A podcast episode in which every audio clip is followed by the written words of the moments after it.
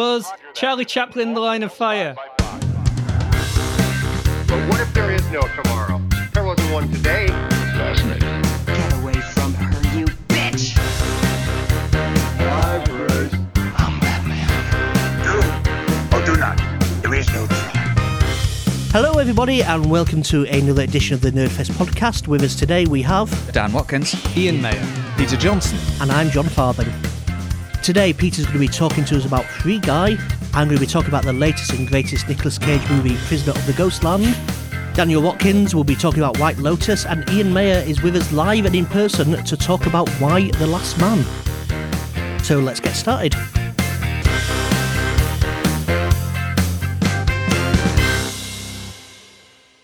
Back in the studio for the first time in 18 months. Scary, isn't it? It's weird. You're not wearing a mask. Neither are you. Oh, I am. I've got a mask printed with my face on it. So that's not a real beard.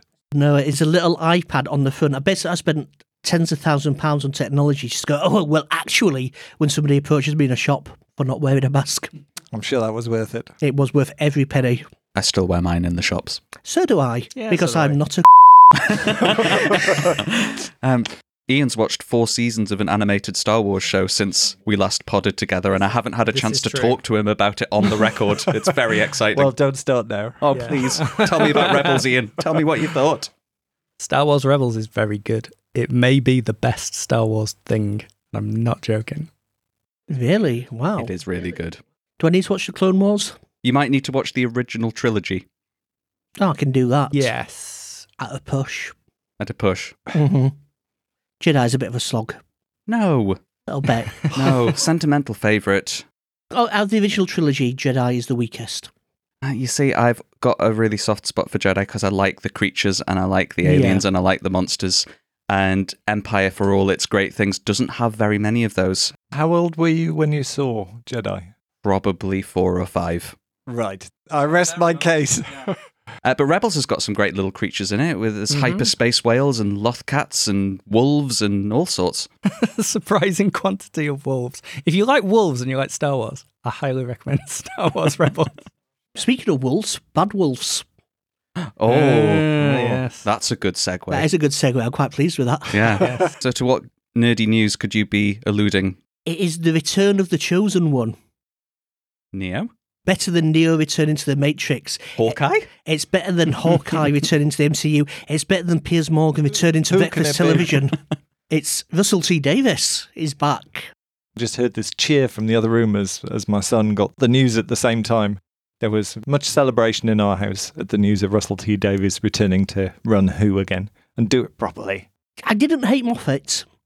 Um, on the first couple of seasons of Moffat, the, the Matt Smith Moffat, Yeah, the first season of Matt Smith I really like. mm, that it felt like Chris Chibnall came in and had been told it had got too convoluted and complicated and, and went in the complete opposite direction. Yeah, it's been a real shame because the last two doctors, I think, Jodie Whittaker and Peter Capaldi, have both been really good in the role, but neither of them have really had much chance to show how good they are. Yeah, I think the scripts have let both of them Mhm. down. Mm. And Matt Smith's first series for me is still a high point, but I think that's been the main high point since Russell T Davies left the first time, probably. And I'm kind of hoping he can be can be a bit less white and male and straight now, which is kind of thing Russell, Russell T Davies has done some interesting things since, and maybe we've moved forward a bit in time. So Are I, you Yeah, trying I to don't- say Russell T Davies wasn't particularly gay when he started doing Doctor Who? Yeah, no, I think, I think yeah, you'll I that's think, probably yeah, not true. I think Saturday Tea Time BBC. I think Captain Jack is probably about as as Yeah. queer as he could Yeah. go, but I Mm. think rehiring him so soon after it's a sin. we had a bisexual um, assistant, didn't we? Pearl Mackie. Oh, Bill, yes, Bill, yes. yeah. Again, interesting character, well played. Didn't really get the Mhm. stories to support it.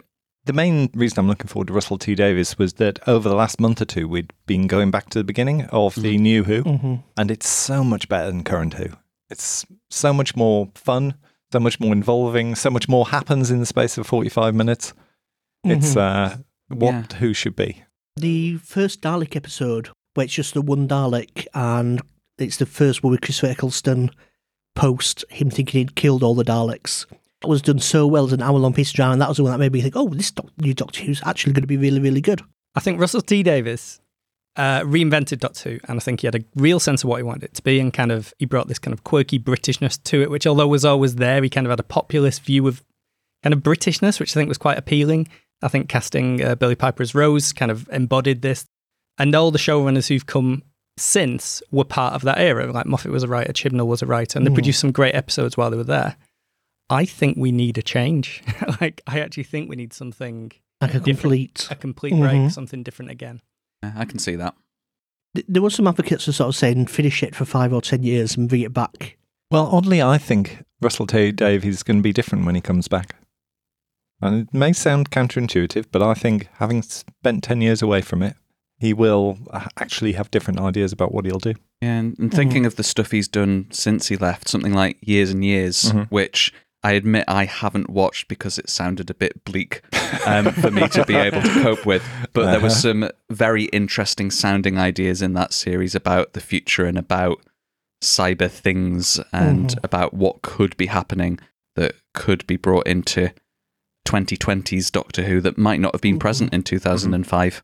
Yeah. And as we say, attitudes to you know sexuality and things have changed, and there must be other things that have changed in some ways that will have an impact on it. Yeah, mm. television's changed in Yeah. 10 years. Yeah, as long as they've not brought him back to do what J.J. Abrams was brought back into Star Wars to do, which is just reverse everything else and go back to that thing.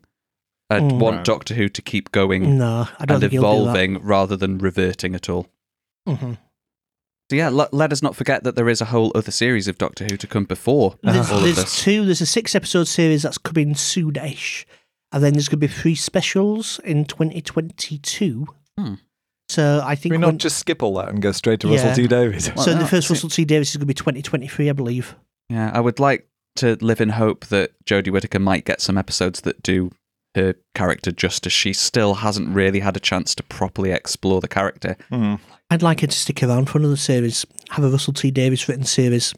But I can't see her doing that after another two years. No, But I know that Ollie Alexander, who was the lead in It's a Sin, Mhm. has been strongly rumoured as the new Doctor. he's so that would denied be it. good. I only know him from that terrible band. Who was called Years and Years, Yep. ironically. Mhm. Uh, he was very, very good in It's a Sin. Uh, so Allons-y or Geronimo, um, which one was a Russell T Davies catchphrase? Allons-y, fish fingers, fezzes, That was Moffat. lady in braces looking like a sexy mork. That's the new one. What? Oh, yeah. Oh, yes, I see, yes. Whittaker.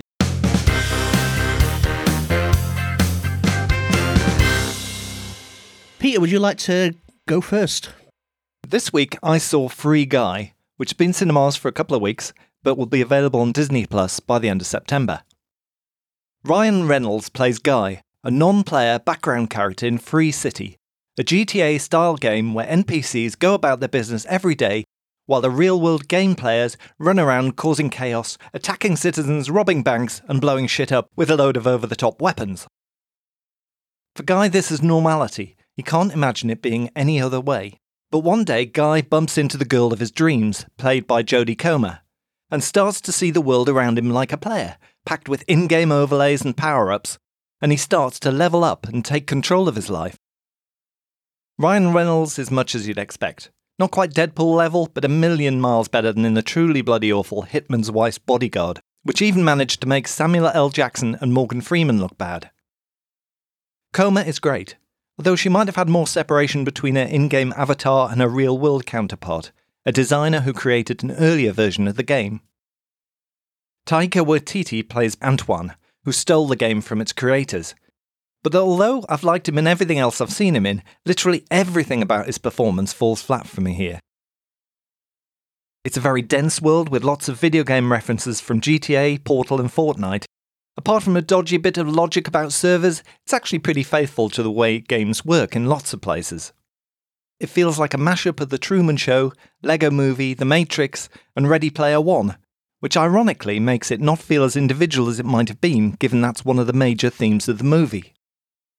It has some good ideas, but a few flaws keep it from greatness. But who else has seen it? I went to the cinema to see it and I had a really good time. It reminded me a lot of the kinds of actiony, quite funny blockbusters that you would get in the summer holidays mm-hmm. when you were at school and you'd just go to the cinema for the day when it was rainy and you'd watch a fun film and have some popcorn and you might not remember much about it a week later and you might not buy the video, but you had a fun trip at the cinema. And you don't get so many of those kinds of films in the summertime these days, now that everything's completely packed with big franchises and cinematic universes. So this sort of felt a little bit like a throwback to that blockbuster of 15, 20 years ago. And I quite liked it for that. I did think Jodie Comer was great. I really liked uh, UTK from Freestyle Love Supreme as one of the technicians. I did think Taika Waititi was insufferable, but I'm pretty sure that's what he was was going for. I think he was trying to be the biggest dick imaginable. It did work, but if you're not on board the Taika train, this will absolutely not convert I you. am so looking forward to showing Andy um, a edited highlights package consisting entirely of Taika Waititi's performance in this film. Well, you see, I wondered about that, but I think he's being so deliberately obnoxious that it might actually bring Andy round slightly do. because finally the rest of the world will see Taika the way that Andy does. what? That's not funny at all. Yeah. How gamesy is it? And I know that sounds really silly because it's set inside a video game, but like Do you mean do you need to understand video games to get the movie? all the references that are there, are they well observed? Are they funny? Are they good? Or are they kind of basic? All the YouTubers, Twitchers are apparently real life Yes. famous people. I, I assumed that, but I am too old to know who any of them yeah. No, I, I mean there were some things that showed genuine knowledge, like when buildings disappear, you see sky behind and things Mm. because there's a skybox. Yeah. That shows some degree of knowledge. Hmm. But there was a bit when servers get switched offline and bits of the city all turn off, and you think that's probably not how it works because you'd normally replicate the same model across lots of servers. Mhm. If you go down a certain street, you don't go to a particular server. Yeah. They don't correspond normally in the real world. I haven't played most of these massive online games before. Uh, and if you've got a passing knowledge of what they are, that's more than enough to get through Yeah. the film. It Yeah. it doesn't overload you with gamey stuff, but yeah.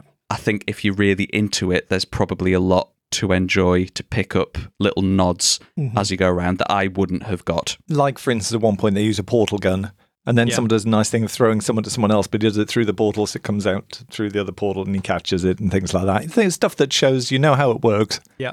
But you can work it out if you are not familiar with the game. I had a very nerdy complaint. In, Mhm. That's something that didn't That's happen. unlike This you. is quite niche for me, even. So there's a bit where Ryan Reynolds puts on some sunglasses and sees the world as it is, Mhm. Mhm. and he's got a black best friend. And he tries to give his black best friend the sunglasses and he refuses to put them on. Oh. And I was really upset that there wasn't a 20 minute fist fight. Just a whole film stopping. Rowdy Oh. Roddy Piper coming I in. I knew you were going for They Live Somehow. Yes. But more on They let's see episode two of our podcast Yes. where I shameful gapped it.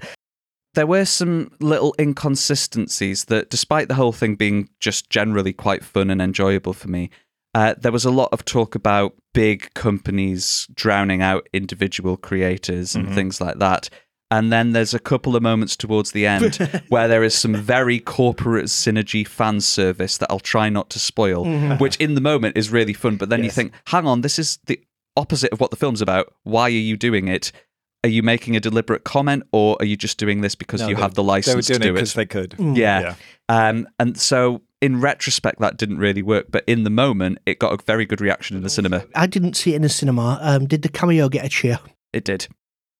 We will say nothing more about it because the complete lack of knowledge of it, I think, made it more enjoyable. Yes. So I didn't like it.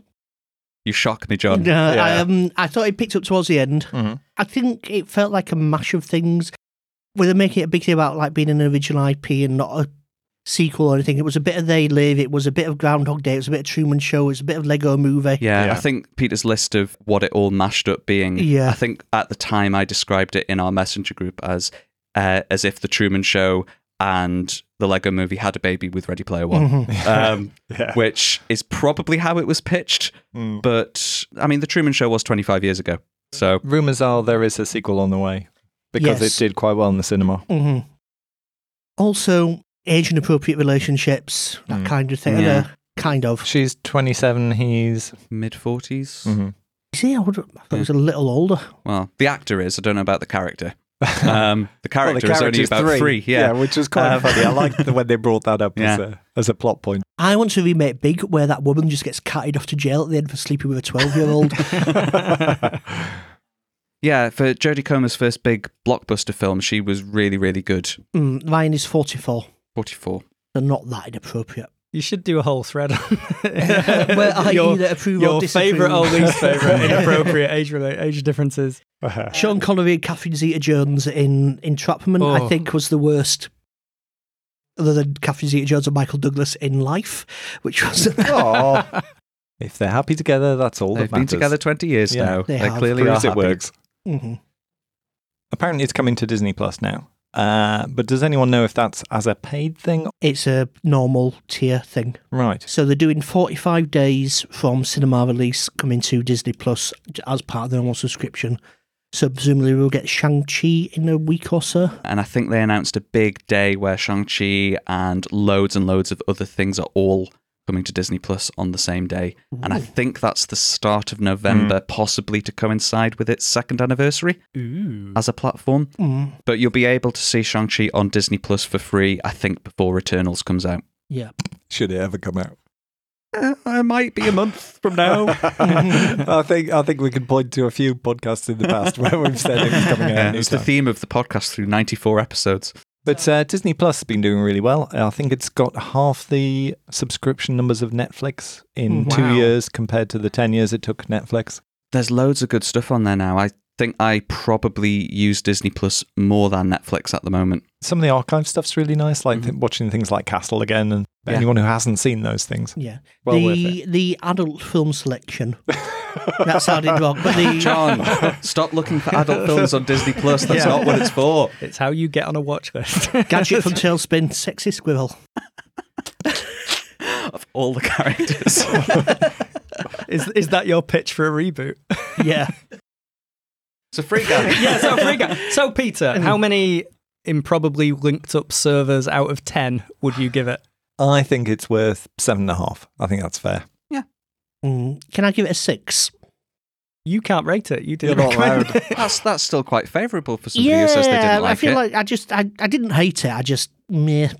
Mm. And I think I'm over Ryan Reynolds' Deadpool shtick. My wife so far has been uh, unable to watch any Ryan Reynolds movie that's not Deadpool.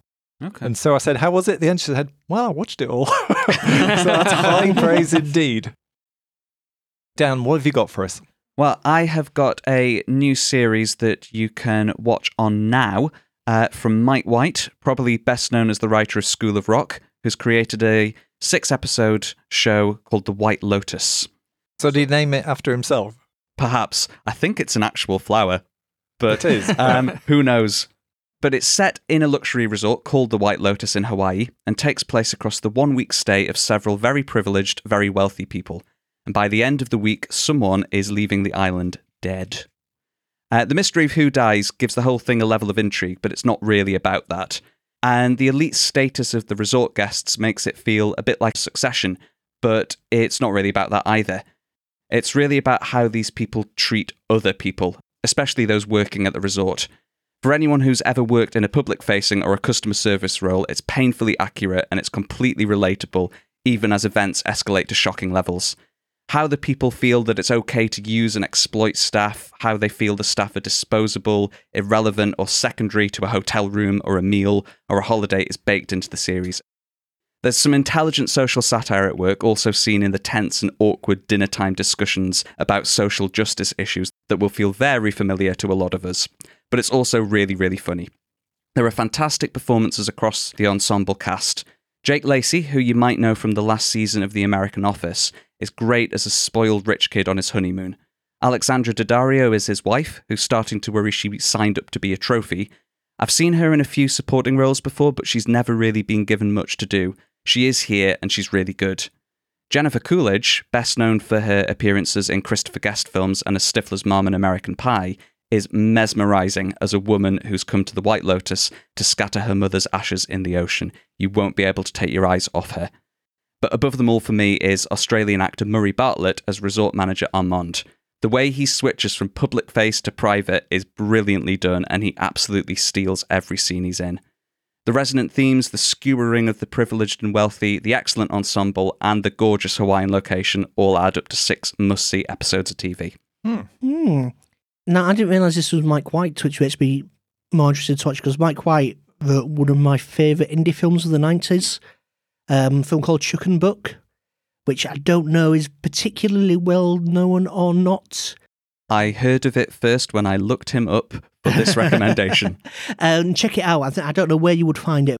He wrote and starred in that and, and was brilliant in it. Um, and th- then he's gone on to do sort of more mainstream stuff like School of Rock. But if this has that kind of skewed sensibility and that that spikiness that Chuck and Buck had, then I'm very interested to see it. I'm a big, big fan of horrible people. And, what I've, and what I've seen of this Fictional horrible people. I remember when you eh. sent me a Facebook friend request. I've, I, yeah, I think it said, I've heard of you. Can we be friends? I've watched a couple of episodes of this. It is just that kind of deliciously venomous comedy. It is an extremely dark comedy. Like, you know, you just sort of scratch the surface of paradise and you just find people under horrible conditions and horrible people making it worse for them. I sort of found this thoroughly entertaining. so is, is it a kind of straight drama, dark comedy? I think, as Ian said, very, very dark comedy. Mm-hmm. There's serious things running through it, but things are treated in such a way you're having some of the similar reactions to if you're watching a comedy. Ian, would that be correct? There's a very contem- like it, it's kind of a very contemporary trend of sort of comedy shaped content in Yeah. dramas essentially. Something like Succession is a good example. If anything, I'd say this is slightly more skewed than that. Yeah, a little bit. I think Yeah. things get elevated a little bit more in this.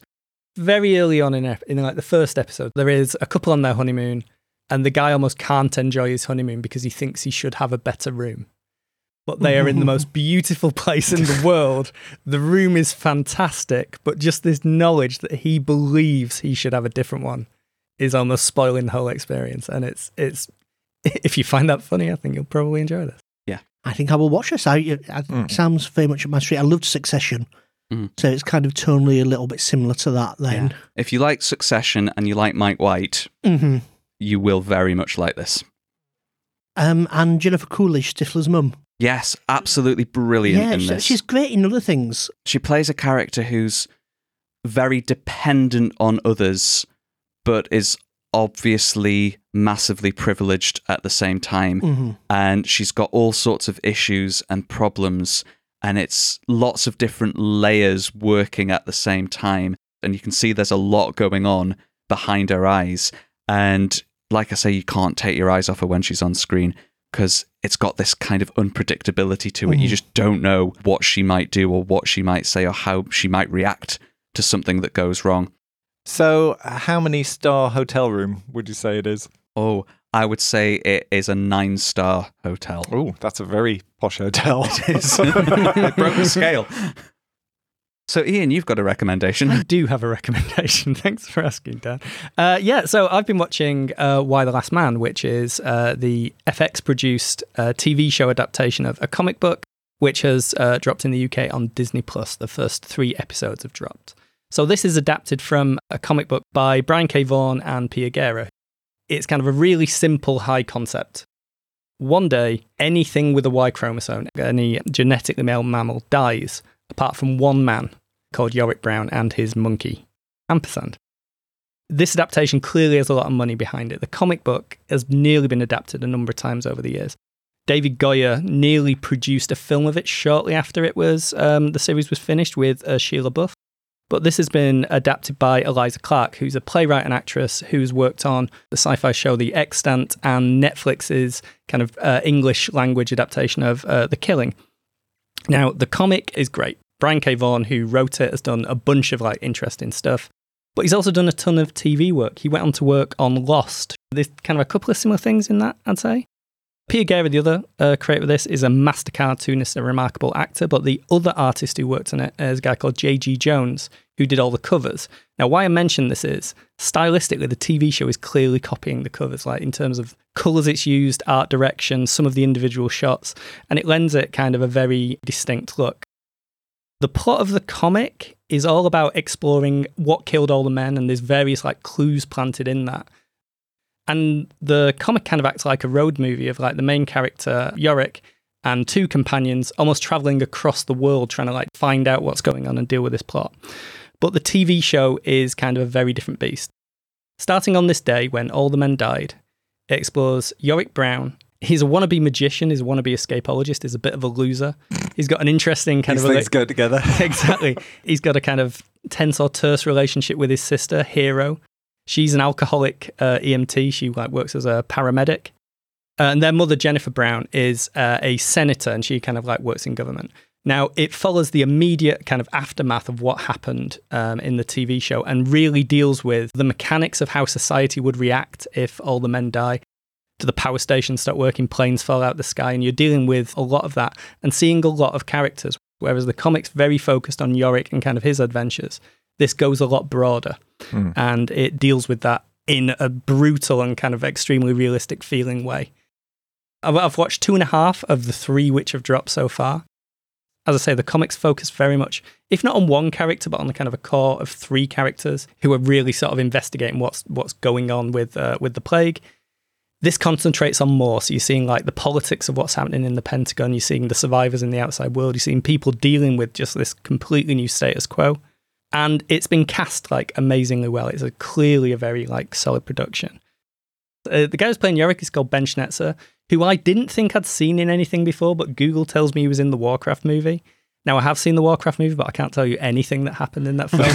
uh, so Probably- it's not, not particularly memorable. Diane Lane, Superman's mum in the sort of most recent iteration this, plays Jennifer Brown, who's Yorick and Hero's mother. She's become president in this new status quo, and uh, this is something the comics really didn't touch on at all, but she's dealing with this political like situation of other people maybe wanting her power. Olivia Thirlby, who is Anderson in the Dread movies, and she was also in Juno, plays Hero, Yorick's sister, and she is remarkable in this. I think she's going to be amazing because Hero has a brilliant arc in the comic books. There's a secret agent knocking around, Agent 355, who belongs to kind of um, a secret division of government who only ever answered to the president. Of course, once all the men die, suddenly she's got a new boss. 355 is played by Ashley Romans. She comes across as extremely capable, extremely credible that she could beat the shit out of you, which is kind of the character she needs to be. There's a few characters in this that aren't in the comic book, which is interesting. One of them being Sam Jordan, who's a trans guy who, um, because he doesn't have a Y chromosome, as has kind of This is survived the plague. female to male trans. Because all of a sudden they're in a world where there are no men other than trans men. And suddenly they've got to deal with all the questions that they kind of avoided in the past. We haven't seen any hint of kind of the mystery of what caused the the men to die yet, which is a massive theme of the comic book. It's kind of interesting in its shift in focus into a more perhaps you know a more televisual um, ensemble cast. I'm hoping this runs and runs because there's a very big story in it, and I'm really looking forward to. Um, there's going to be a Russian soldier who turns up called uh, Natalia Zamyatin, and she will be very, very fun if they get her right. Um, so yeah, it's been so far. I've been thoroughly enjoying it. I, I've seen two episodes so far. The the first one and the and the second, because that's the sensible order to do it. in. the uh, the first one is quite is a little different to the second because you're just dealing with the pre-apocalypse stuff and it's not quite clear what's happening. And it's only really in the second one that you start to get a sense of how the series is necessarily going to feel. Yeah. But I did enjoy it. Mhm. One weird bit of casting this sort of Biden-like male president, Mm. who obviously doesn't last when everyone gets wiped out. Does anyone remember there was a series called Due South about Yes. a Canadian Mm, yeah. Mountie? That's the same guy, same actor. Ah, He was Benton Fraser in Due South. And I would never have and now he's the president. yes. I love Due South. so Due South about a Mountie who goes to New York and helps the police service. Whenever he entered a room, one of two pieces of music plays. It'd either be doon diddaloon doon or my favourite doon doon diddly doon.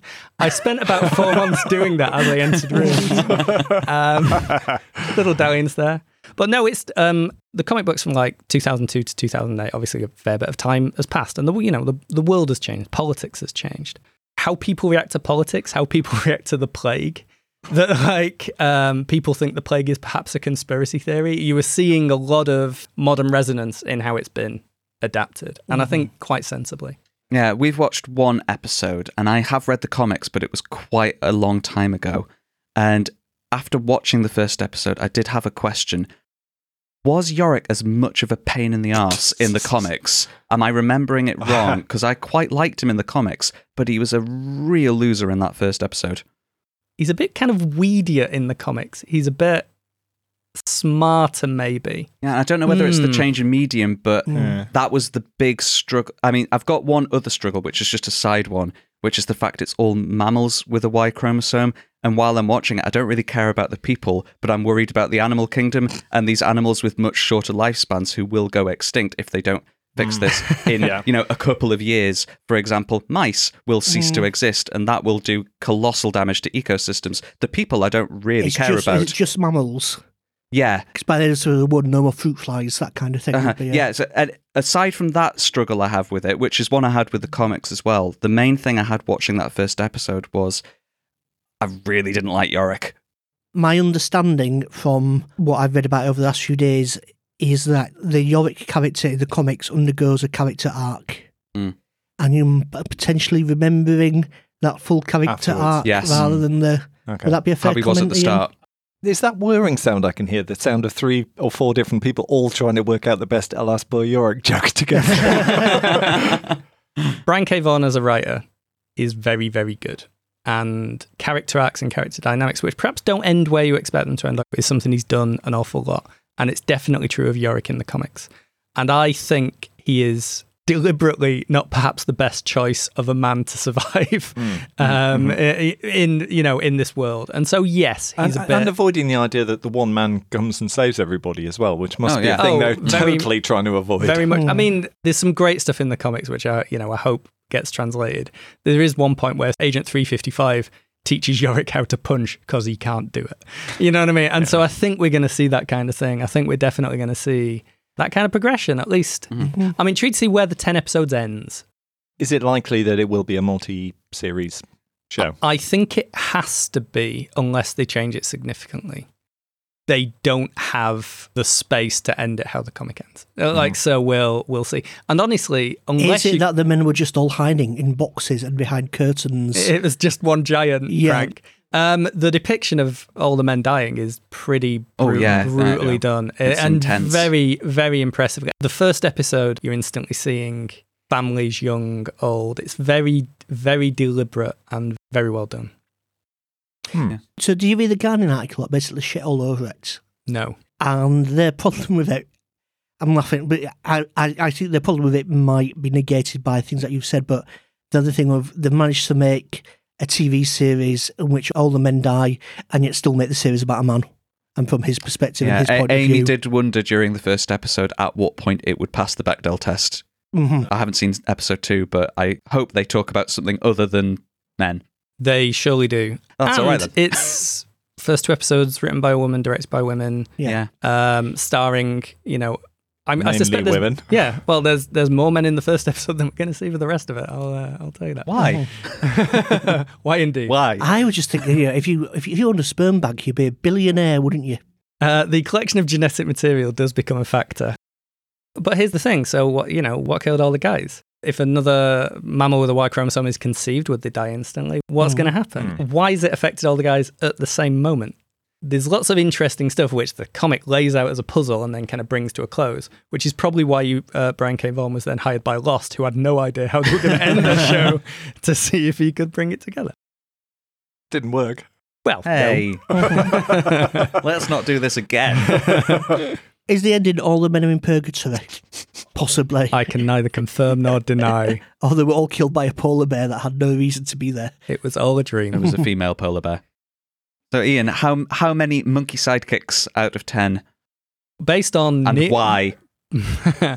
I am going to give it so far, based on my enjoyment and where I like what I think it's opening up and where I think it could go. I'm going to give it seven uh, monkeys Hmm. out of ten. Lower than I thought. I'd, yeah, I'd give it a bit higher than that. I'm I'm mean. You're, you are being very stingy with your points there. You know, with your this, monkey sidekicks. Yeah, you know, this podcast wouldn't exist in that world. This This episode, episode wouldn't. wouldn't. Yeah. No. Well, all the other episodes would Yeah. be Hazel and Karis. I'd listen to that podcast. I wouldn't. No, you don't listen to this one. You'd Nah. be, you'd be Not when dead. you're on it. We've been uh, avoiding it all episode, Mhm. but um, Jon's got a recommendation. I do. Guess what's out, guys? Well, I- I've, I've, I've got a recommend. Is it a recommendation? Yeah, it's a recommendation. The fact that you're not sure is- Yeah. is really encouraging. To paraphrase Ian's recommendation, why? Why? I've got a recommendation, guys. Uh oh. Um, Take cover. Here we go. It's- Hold me, Ian. At, it- a, at a social distance. it's Ted Lasso. It is not. No, it's not. So I watched an episode. I watched a couple of episodes of Ted Lasso, and it turns out that the um, theme for this series is uh, is a white male who has some emotional problems that he's kind of keeping back and internalizing. And they recommend he goes and sees a therapist. And to begin with, he has an angry relationship with the therapist. But then towards the end, he realizes he does need a therapist and has a big breakthrough emotional moment with the therapist. And I've never seen a TV show or film have that character arc. Bollocks! Why do you all like it? so, how many footballs out of 10 would you give Ted Lasso? Minus 10. In a world that is full of cynicism and doubt and hate and selfishness, it shows that there's a better way, Jon, which is obviously something you haven't learned yet. My real recommendation is a film starring, obviously, the greatest living actor, Nicolas Cage. oh, thank God for that. And it is Prisoner of the Ghostland, which is a film he himself described as the weirdest, craziest movie he's ever done. It's directed by Sion Sono, a Japanese director who is kind of. He reminds me a little bit of uh, a Miike Takashi in that he kind of does this kind of gonzo Eastern filmmaking, a lot of Asian influences, a lot of genre mashups, that kind of thing. And this, I believe, is his English language debut. So Nicolas Cage is a bank robber. We see a bank robbery go terribly wrong. We flash forward a few years where there has been a nuclear explosion that has taken part of Japan and essentially made it a no-go area, and it's developed into its own crazy world ruled over by the governor, who is Bill Moseley, who makes Nicolas Cage seem restrained in this film.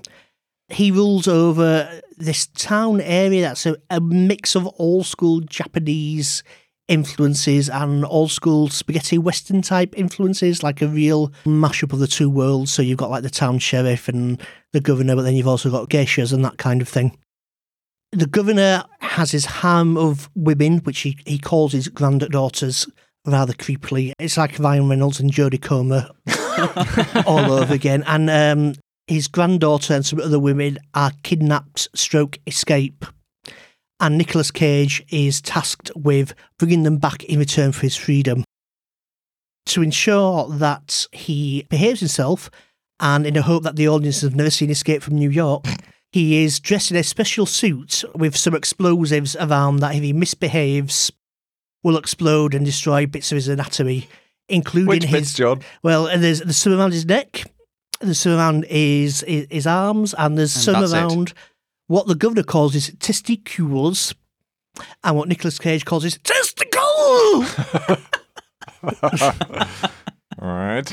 and I, I- you know, I, you, you kind of want to avoid spoilers in this kind of film, but I'm not sure you do. let's just say, you know, if you're going to put straps of explosives to Nicolas Cage's love sack, you want to see those puppies pop at some point. You know, I now need to do some sort of B 52s thing at the end where they sing Love Sack instead of Love Shack. Um, so Nicolas Cage goes to find the granddaughter and comes across the aforementioned Ghostland, which is filled with zombies and uh, some other people who may not be entirely what they seem.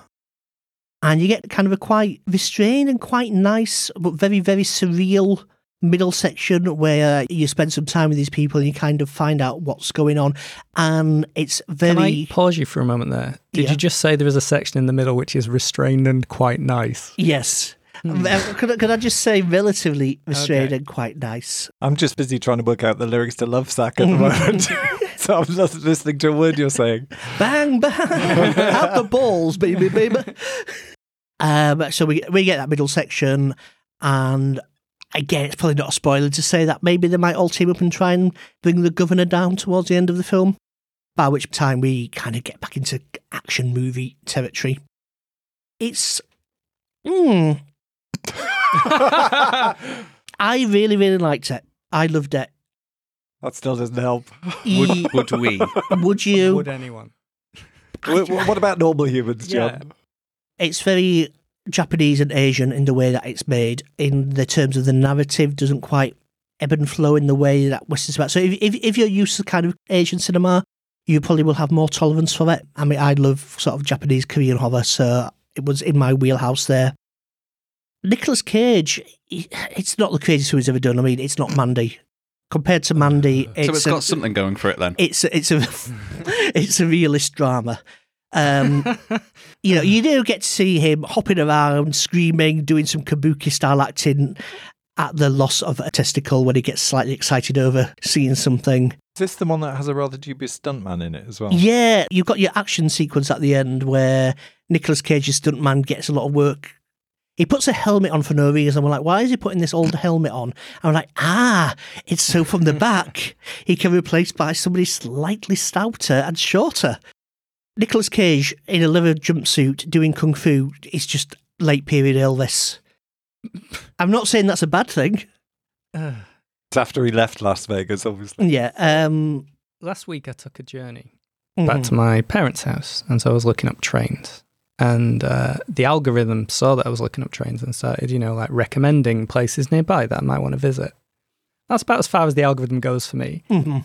How do you live your life that the world is making films that are just pulled squarely from your brain and can only exist to entertain you and no other I human? don't know. It is like uh, I, I I feel very privileged that somewhere there is, I assume, some wire connected from my brain to about twenty low budget financing houses, all of whom insist on having their logo for ten seconds at the beginning of the film, so you can see exactly how the film was pieced together. it, it feels like a film that's been sort of written with amphetamine and random dice rolls just Yeah, to sort of that- put that would be- elements that- together. It was like somebody had just read a Choose Your Own Adventure book from beginning to end and filmed that, not following the text page, just as a single narrative exercise. So it looks both very expensive and very cheap at the same time. Hmm. Nicolas Cage is, I think, coasting a little bit in. That's not the thing you often hear said about No, Nick Cage. And the, the reason I say this, uh, um, as anyone I know you have, uh, Peter, Pig. yes. He's so good in that, and it- he, when he wants to, I, I I was genuinely in tears at the end of that film, and my girlfriend was too, just to prove it wasn't me having a mental And for a good reason this breakdown time. for for a good reason. And he, you know, he can act, and he's great in that. Much as I I love Crazy Gonzo Nicolas Cage, I miss the fact that there's that talent underneath there, and it's almost like a circus freak act. You know, like where they wheel on the person to do their bit. And you, you don't hire Nicolas Cage an actor, you hire Nicolas Cage to go, testicle! I enjoyed it. It's a, it's a bit messy. It's abstract in ways that are either interesting storytelling or not great storytelling, depending on how much credit you give the director. There's a lot of very good imagery, interesting imagery around time and the effects of nuclear weapons and Brazil, that kind of 80s Terry Gilliam feel and imagery to it. I enjoy 90% of it. If you can accept something that is not narratively straightforward and you have to do a little bit of work and it's you know it's very dreamlike in its imagery, then go for it. I would recommend it to all of you. I think I think you would all get something out of it. I have a restraining order against you to prevent you recommending things to me, Jon. quite, quite wisely. Have you watched um, Censor yet? No, No. Oh, so what you did watch there? Um, I, I'm I, just um, looking at Ian's, Ian's face, which is I'm never ever in my life going to watch anything you recommend. Could I, could I ask you? Um, Ian, did I recommend Saint Maud to you? no, Andy did. okay, Saint Maud was good, Mhm. but you didn't recommend it. Someone else did. How many love sacks out of ten? It is eight testicle out of ten. He's looking like he's he's half tempted. He's- he's- he's got a you look inside- it's like- this is the trap. This every fucking time. This is the trap. It's like you have a- you have like enthusiasm. I see the glint in your eyes. You've got genuine enjoyment from this, but it's It's not it's a enthusiasm, substance. that's madness. No, but it's a substance which is toxic to me. You like someone who You keeps know, going this- back to an abusive partner going, maybe he'll be different this time. I. Grr. You're going to watch it, aren't you? I'm not. No, I'm not. gonna I'm not. No, no. I'm, I'm, the counsellor's quite clear. Don't go back. Um, it'll be very clear in the first 15 minutes whether it's love or I hate. am not watching it. Don't look. Peter just edit his whole bit out. All of What, it. in case, in It's- case it sucks you a in if you listen to it again. It is a. It is a public service. if you prevent this opinion from leaving this partially contained area, It's, it's all right. seek help.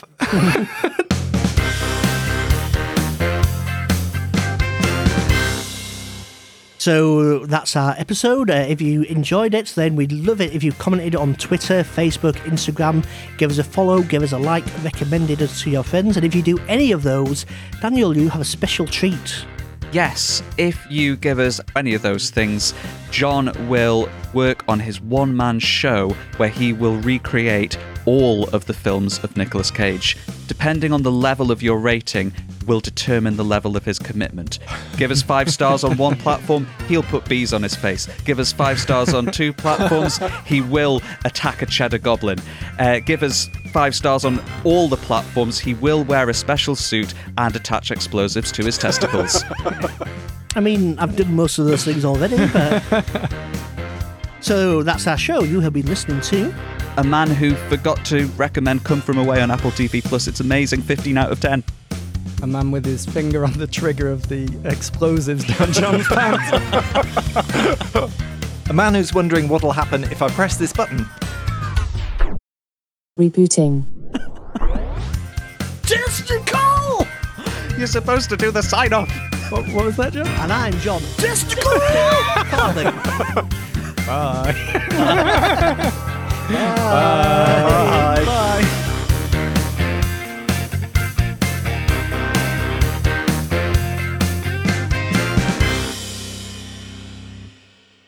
beep, beep, beep, beep, beep, beep. Testicle!